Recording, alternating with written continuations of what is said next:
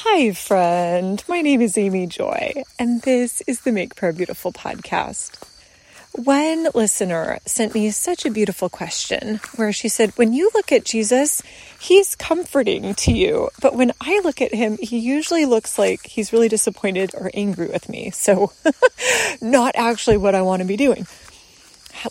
She's asked, Am I doing something wrong? Or what, what's the difference here? So I genuinely love this question. So when we look at the pages of scripture, Jesus is so kind to those who are very human. Meaning, if you think about it, he knew that Peter was going to deny him, and yet he still invited him back. Peter denied him three times. He gave him the opportunity to proclaim his love for him three times after the fact, which again is just so precious. And then you think about how you have the woman at the well who had been rejected by five husbands, was finally just living with a man. And Jesus wasn't like, Excuse me, your life is a sexual disaster, and you are clearly not a pleasant person to be with since you've been rejected all these times. No, Jesus revealed himself to her, called her out. Yes, he told her to stop sinning, but then he also was like, You get to be the first evangelist, have fun. And I think because her life must have been so radically transformed, her entire village uh, not only heard about Jesus, but uh, I think if you read about it, it's like, oh, they welcomed him and the disciples, which is kind of an awkward situation because the Jews and the Samaritans didn't really get along. So there's but there's an evidence of such deep and immediate transformation. And I just don't think that you get to that kind of transformation with an angry, irritated, like, why couldn't you do better uh, interaction. And so when we look at Jesus, yeah, he did have some interactions that we would maybe consider a little bit harsh, white whitewashed tombs, calling the Pharisees some those names and some others sons of serpents and such, not kind remarks, but I I genuinely think he was doing that from a heart of love and hope for restoration. Like you guys don't actually see how much you're missing it, and I am wanting you to be reconciled to the Father.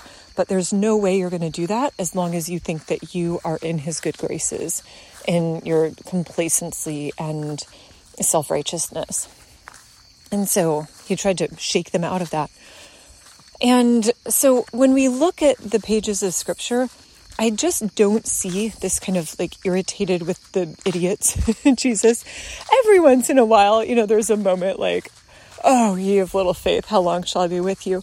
But even with that, because there's not stage directions, I think we tend to read that in a sense of, oh my goodness, you know, blow the hair out of his eyes. I'm so frustrated. But it actually could be that he would say it more like, oh, you at least have a little faith. And if you have faith the size of mustard seed, you can move mountains. So, you know, like, well, okay, you, you don't have much. Uh, and, or maybe it was more like, well, yeah, you don't have much. How much longer do I have? Like, how much more time do I have to effect transformation?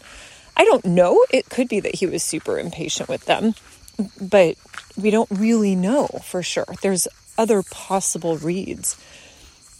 And so I am not actually sure how to change from a perception of Jesus as the uh, grumpy corrector to Jesus as the welcoming comforter.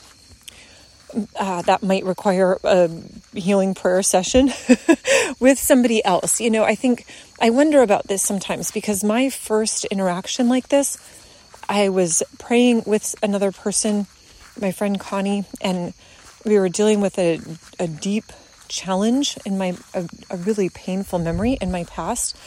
And she asked if I could look at Jesus, and I did not want to because I knew that he was going to be so disappointed in me. Oh, and I still remember that sense of trying to look him in the eyes. You know, it was like, okay, I can look at his chin. can you look in his eyes? Not quite yet. I can look at his nose. Can you look in his eyes? oh, and his eyes were so loving. And I still I can hardly believe that moment because it was so opposite of what I had been expecting. I was expecting disapproval, and what I found was love and sorrow and compassion and such great grace. And so I don't know if because that was my foundational first experience, if that has colored all the rest of mine. Definitely possible. So that's, I guess, what I have by way of answer in this case. So, Lord Jesus, I am asking for the grace to be able to enter into your compassion, to enter into your sweetness. Thank you, Lord. We love you. Amen.